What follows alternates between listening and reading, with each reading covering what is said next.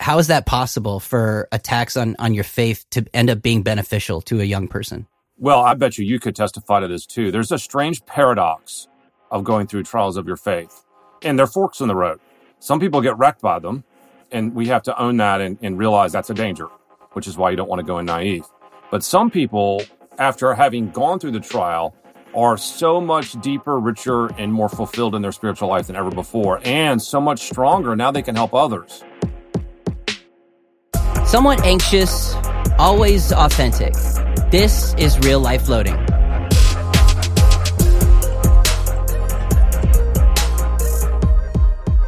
I'm your host, Shelby Abbott. My desire with this podcast is to help guide you toward the life changing power of Jesus for relationships in a constantly shifting culture. I am hyped because today I'm talking with author and Reformed Theological Seminary president, Dr. Michael Kruger. So not too long ago, I was intrigued when I saw that Dr. Kruger wrote a book called Surviving Religion 101. Now, with me being in college ministry for so long, I was like, uh, anything that can help students get some of their most pressing questions answered about God and the Bible, it's just a win, in my opinion. So I read the book and I was not disappointed. It's practical, easy to understand, and each chapter is written as a letter to his daughter while she's a student at a secular university. Very unique. So consequently it's like personal and warm and also super informative and helpful at going after real theological and social questions in our culture today. So to start, we're going to talk about the two mindsets to avoid while being a Christian in college. Then we'll get into why attacks on our beliefs might actually be a good thing. And then he'll explain how to think and talk about morality and differing worldviews. This is an amazing conversation with Michael Kruger. So, Dr. Kruger, you are the president of Reformed Theological Seminary in Charlotte. You have a PhD, you're a professor and a writer and a speaker. So you have a lot of expertise in several areas. What I want to know is if you could instantly become an expert at something you're currently not good at, what do you think that would be? Well, I mean, I have some hobbies that I enjoy that I always wish I knew more about and was better at. Like what? You know, I love to fish, love uh, saltwater fishing. So I wish I could do what the experts do. They always seem to catch a lot more fish than I do. So uh, that's always uh, something I would love to have more information on.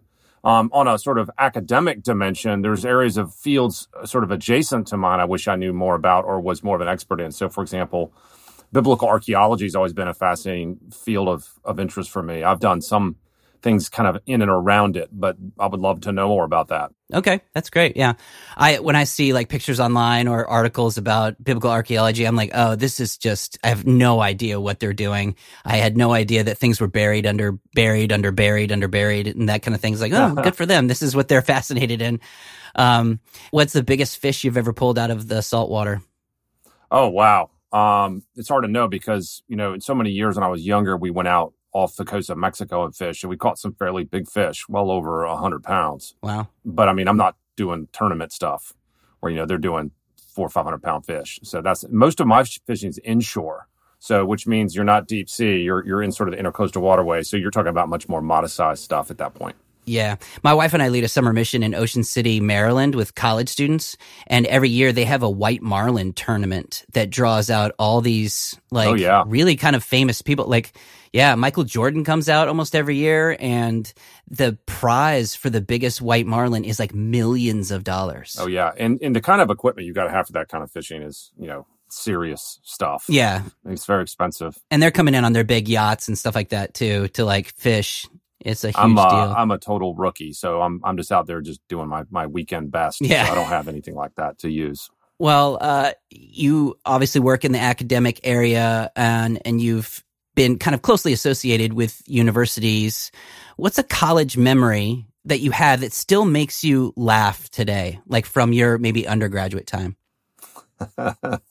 well, there's there may be a question here of how much I can tell if we're going to go down that yeah. path. Um, this is called real life loading, so let's just be honest. yes, um, confessions here with uh, Dr. Kruger. Uh, well, no, I mean, I, I was at UNC and I had a really great college experience there. I mean, we were, like most college students, we oscillated between intense study times uh, where you would be stressed about your schoolwork versus goof around times where you would prank your friends and right um, and do different things. So we have you know fun stories of such things where we would go on prank fest where there would be you know weeks and months of back and forth and back and forth, which yep. were really hilarious and fun. And we still have some great memories and some photos from such things. So yeah, that's awesome.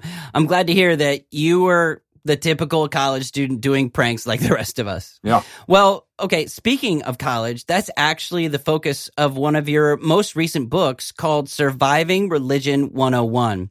So you talk about a lot of different things in there, and obviously we can't cover like exhaustively everything, but I wanted to know like what are your recommendations for someone who wants to walk with God as they enter a secular university, maybe like a senior in high school right now, or maybe maybe a junior. They want to go to a secular university. So, what would you say to them, knowing that in a very real sense, they're entering a spiritual war zone? Yeah. So, you know, I encourage people to avoid two extremes I think can be very damaging to somebody in either extreme when you go off to school. Uh, one is sort of the, uh, you know, nothing can touch me extreme which is sort of I grew up in a Christian home. I'm a I'm a solid believer. My, my parents were believers. I got this. Right. Nothing to be afraid of here. I can handle whatever comes my way. And there's sort of this lackadaisical, you know, maybe overly naive attitude where you go in without you're not taking cautionary steps. You're not planning. You're not thinking. You're not protecting yourself, and you're going to get creamed. That whole idea that you just go into college and just be completely careless about it, I think, is a real danger. And I, I want to tell people, look, it's a dangerous road you know, one of the quotes I in the book I give is from uh, Tolkien, where Frodo gets advice from Bilbo, and Bilbo's like, "Hey, as soon as you step out your door on that road, it's a dangerous road. You better be ready. You never know where it's going to take you." Yeah. Um, and so that's sort of one extreme I want to avoid. Then the other extreme I want to avoid is is I see a lot today, and maybe more than I, I used to, which is the sort of uh, heading off to university thinking, okay, every uh, professor is Darth Vader. You know, everybody hates evangelicals. Right. You know, yeah. I've got to be Mr. Combative over and argue with everybody, and I'm going to wall up, hole up. You know, it's battle, guns out of the holster from day one, you know, type attitude. And that is a problem too. I've seen this sort of overly combative, overly angry, feeling like everyone's out to get you, martyr complex. And by the way, that's just aside from just being miserable yourself when you're that way, you're also miserable around other people. No one wants to know you or hear the gospel from you when you're that way. So I think those two extremes, if you can avoid, uh, is a good start when you head off to college. Yeah, that's great. I wish I would have known that. Like, I became a Christian in college my freshman year, January of my freshman year, so halfway through. But I remember already feeling like, yeah, I'm being attacked here, so I need to go after people. Uh, just that appropriate focus on how to communicate with others about what you believe um, is really important. Yeah. And I think I probably needed that advice myself. I mean, not everything's a World War III. You don't have to fight with everyone. You don't have to make your point every time. Yeah. Um, you don't have to raise your hand on your professor every time. You know, you have to be that guy or that girl. And I think just taking a deep breath can really help. Yeah, that's good. Well, you also talk about how attacks on your faith can end up being a good thing or even a great thing. How is that possible for attacks on, on your faith to end up being beneficial to a young person? Well, I bet you you could testify to this too. There's a strange paradox of going through trials of your faith, and they're forks in the road. Some people get wrecked by them, and we have to own that and, and realize that's a danger, which is why you don't want to go in naive. But some people, after having gone through the trial, are so much deeper, richer, and more fulfilled in their spiritual life than ever before, and so much stronger. Now they can help others.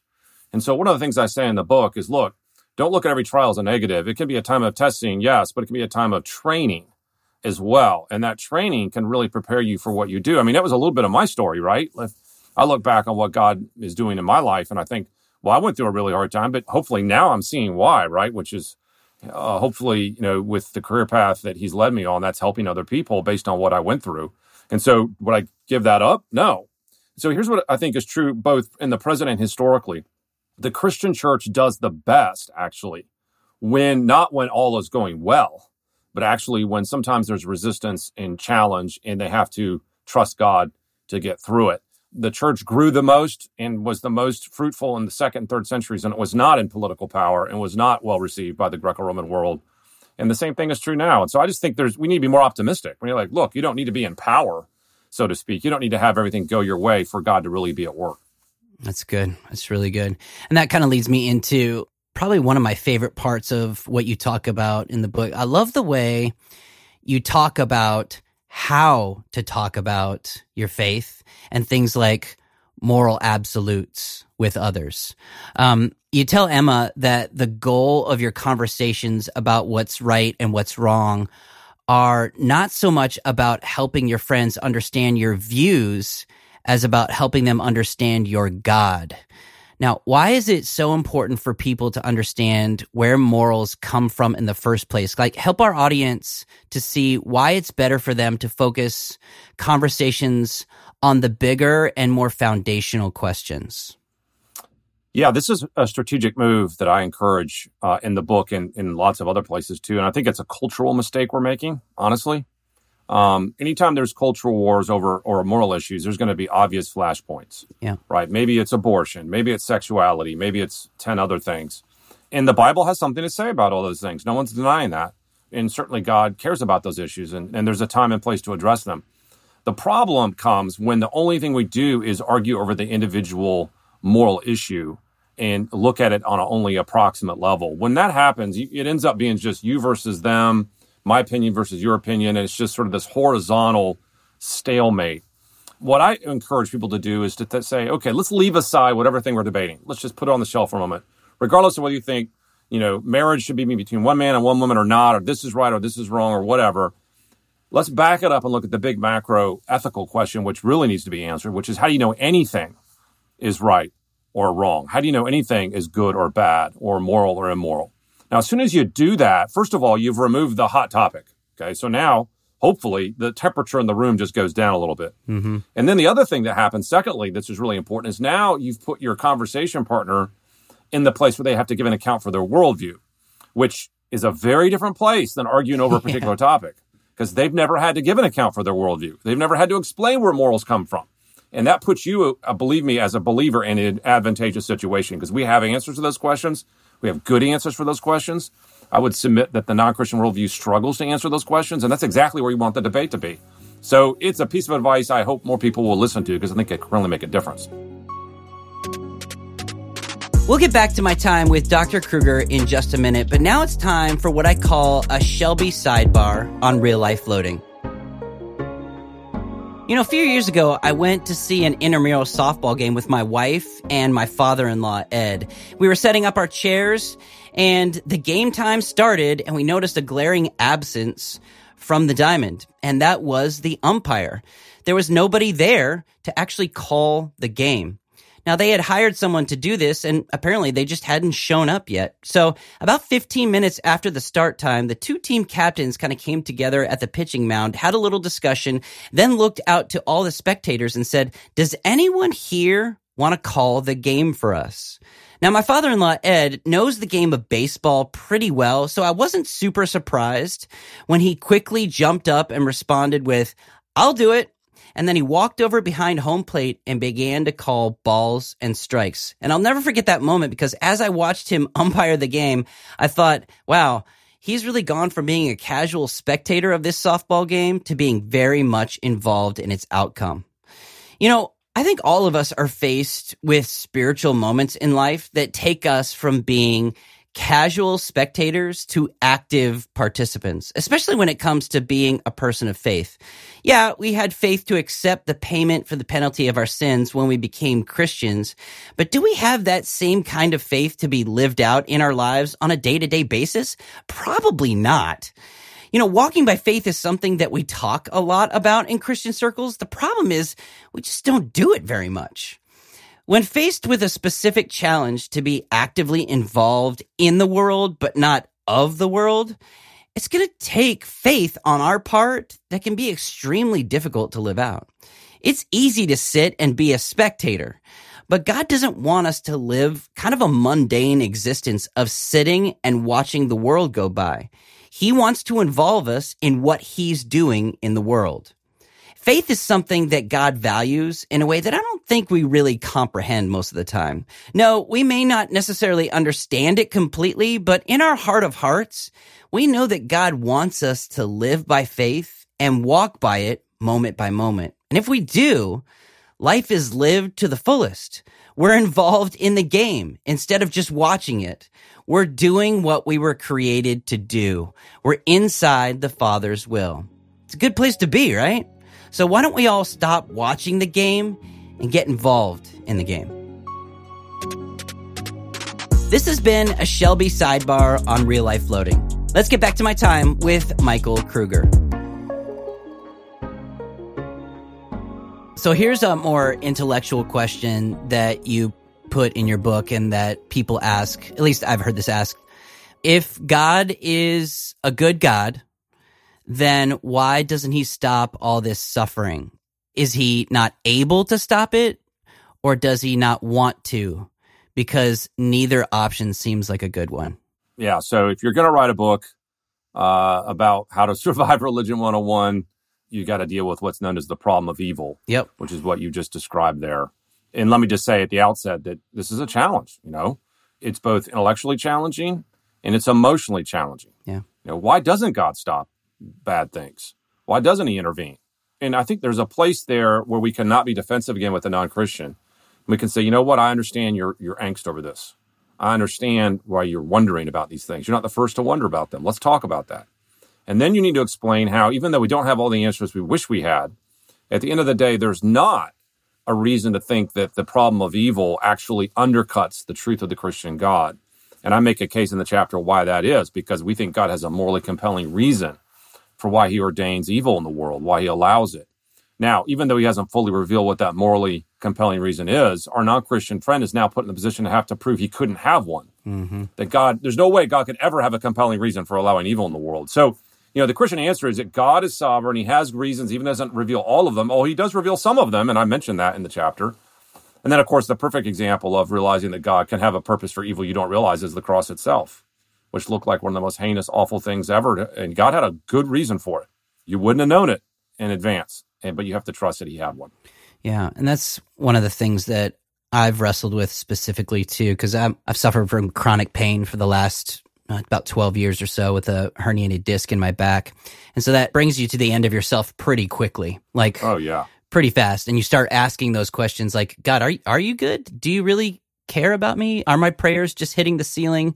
And I know you can take this away if you want to, but you're not taking it away. Are you punishing me? You know, you start to wrestle yeah. with all of those things. Those are hard things. They are. They're difficult stuff. And, you know, not everybody goes through physical stuff. You know, their parents get divorced or they lose a yeah, friend in a car accident. Too, yeah. yeah, there's other kinds of things that make them ask these questions like, if there's all this garbage in the world, how is God good? Why doesn't he take this stuff away? And those are things, good things to ask and then press in press in even more as opposed to ask and then back away. That's one of the key elements here is like there's intellectually satisfying things that we can land on when it comes to your questions, but also in the process, kind of what we talked about at the beginning, allow this to make you go deeper into your relationship with God. Work out that muscle that breaks down so it builds back up stronger. Yeah, absolutely. And, and I think you, you want to not just give this sort of philosophical rebuttal, Right. I think there's room here for another way to uh, really press the non Christian to think about their life. You could say, hey, I know it's hard when God doesn't always fix things right now. Yeah. But Christians do believe God will fix things one day. Yeah. And will make all things right. And that is the moment where you can bring the gospel into someone's life and say, hey, you don't have to live in darkness and despair.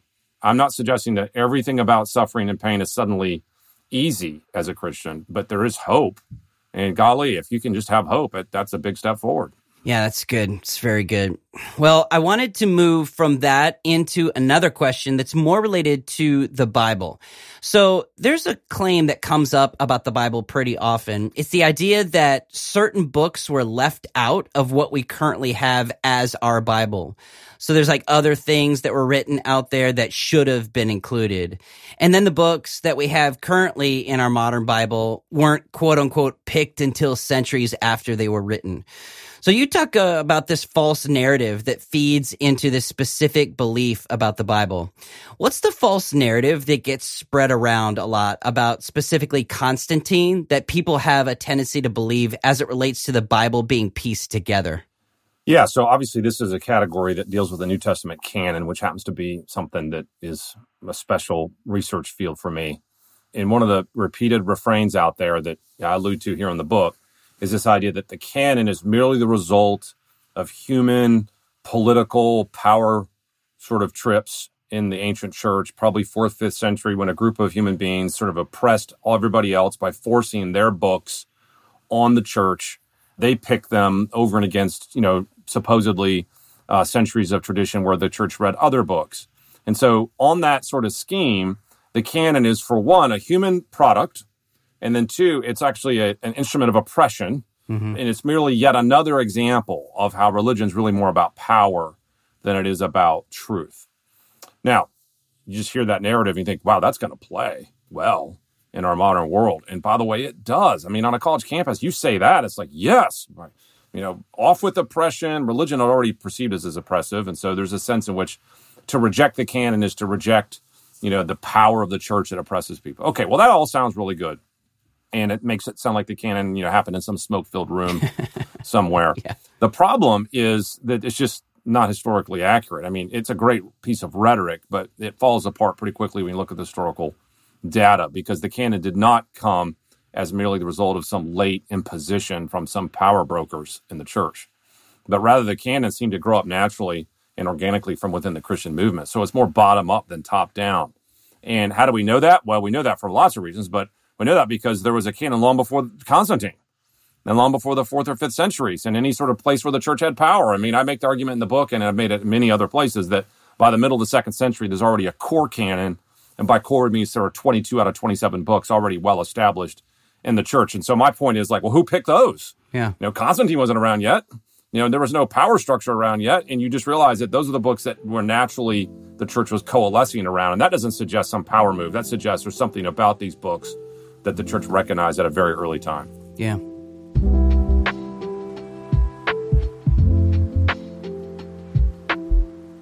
So, all of this that we're talking about when it comes to things like how to talk to people about what we believe, pointing people toward God, all of that is great. And some people might think, oh, apologetics is just not for me um, because that's not the way I'm wired. But you say that when it comes to non believers, many college students who reject the faith don't reject it because it's not true.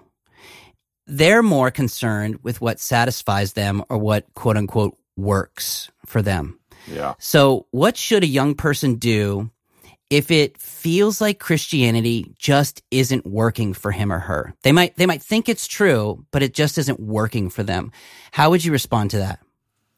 Yeah, well, first with understanding and sympathy, I mean, we all hit a point in the Christian life where we're like, wow, if Christianity is true, shouldn't my life sort of be better than this? Or if Christianity is true, shouldn't I be able to fight sin more effectively? If if Christianity is true, why is there so much junk in the church and broken relationships. And, and you can go down this list. If Christianity is true, wouldn't there be more existential satisfaction here? Yeah. But I'm not happy. I'm not satisfied. I'm disgruntled. And by golly, it looks like these other religious systems have it a lot better.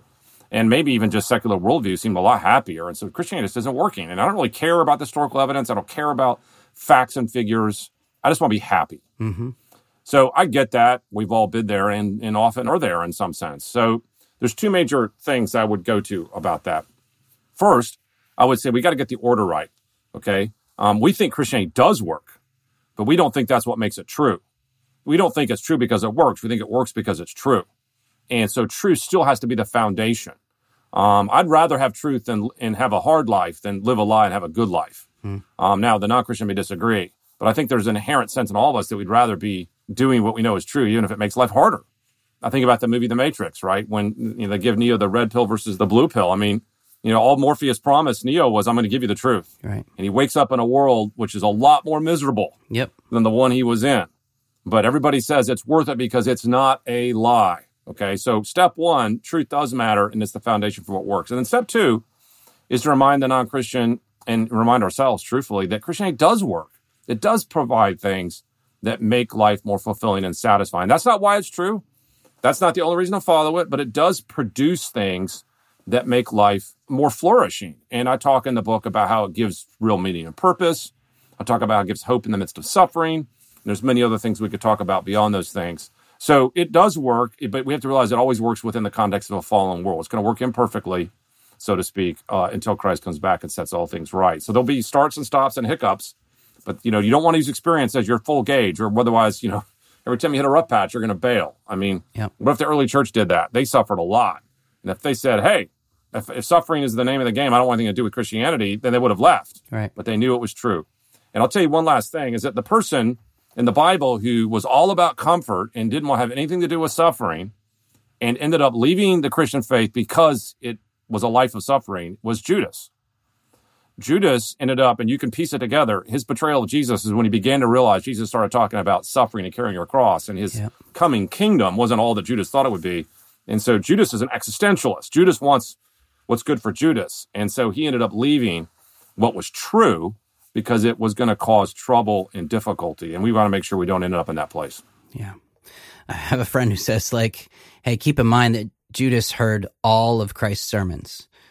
Uh, and we know where he ended up. So it's not about like per se just knowing all the right things. It's about like embracing the fact that this will change my life and it's going to be uncomfortable. The Christian life isn't meant to be comfortable. It's meant to be transformational. And that transformation, while painful, is definitely worth it. And I, I like that the fact that you're you're not painting a picture of just uh, knowledge and and understanding of what the truth is to be the summit of the mountain. Um, it's it's part of the process, but it actually will lead you to places you may not want to go. Um, but again, it's definitely worth it to be there. That's right. And and this is why, I mean, you know, this is a conversation for another day, but we can see parts of American evangelicalism when they proclaim the faith. It seems like sometimes they're proclaiming the faith in terms of all the ways it's going to make your life better. Yeah, And is there a sense in which that's true? Yes, there's a sense in which that's true. But when you lead with that card, you set people up for failure because they think that the whole reason you're a Christian is because it just makes things better. It's just your big self help book. yeah, And what happens if it doesn't make it better? What happens if it makes it harder? yeah. Well, you, got to prepare people for that. Yeah, it's really good. Well, I want to kind of conclude with this. Uh, you're obviously a married man and you have a family, but I like to talk about not necessarily the nuclear family, but the family of God. And how has the family of God been a life giving anchor for you? Yeah. So, I mean, I think you make a great distinction there, which is that obviously God has given both kinds of families. Right. Um, you know, everybody who lives has a physical family, or you wouldn't be alive. right. and those play a key part in God's kingdom. But we also know that those are really foreshadowings of the real family of God, because the real family of God is eternal in the sense that brothers and sisters in Christ are the ones that you'll be with forever. Yep. Um, and there will be no marriage in heaven. Christ will be our bride, and we we will be each other's family, brothers and sisters in a spiritual sense. So, yeah, I mean, if you're going to make it in the Christian life, if you're going to survive religion 101, is which is sort of what we've been talking about, you can't go it alone. And of course, this is one of the themes uh, in in my book is you know step one, just don't run off in the dark alone when you deal with these things. And, Yeah. and you know, I make a joke in the book about my horror movie advice, uh, which is uh, you know I love scary movies and You do. I, I can't stand them. uh, yeah, not everybody likes them. Fair enough. And, and I'll come back on the show at some point. We'll we'll discuss the merits of horror movies, but um, yeah. Okay. uh, re- regardless, uh, not everybody loves them. But when you watch them, you realize that the protagonist makes the same mistake every time. Yep. Which, of course, is sort of what's the cliche is. They go off alone in the dark, and you're like yelling at the TV, going, "What are you doing? You know, stay in the group, stay in the light." Well, same thing, true spiritually. Just don't run off alone in the dark. Stay in the group, stay in the light. Um, the family of God is going to be uh, so key for how anybody can get through uh, these sorts of things. Yeah, I totally agree with you. And that's one of the things I mentioned in my book when in the context of doubt, as people are wrestling with it, they have a tendency to go inward and isolate because they're afraid to ask the questions. They're afraid they might be labeled as like that guy who's asking those questions and being a difficult Christian. Right. Uh, no, embrace it, lean into it, like talk to people about it. Much rather do that in the context of community than isolate yourself because when you isolate yourself, it's always bad. It's always bad. Yeah, and, and part of that is the church also needs to do better making it a welcome space for people to bring those doubts up. So Yeah. the individual is responsible for not isolating and coming forward, but then the church is responsible for making sure that they feel comfortable coming forward and they're not driven into isolation by virtue of saying, hey, we don't allow hard questions here. Yeah, that's good.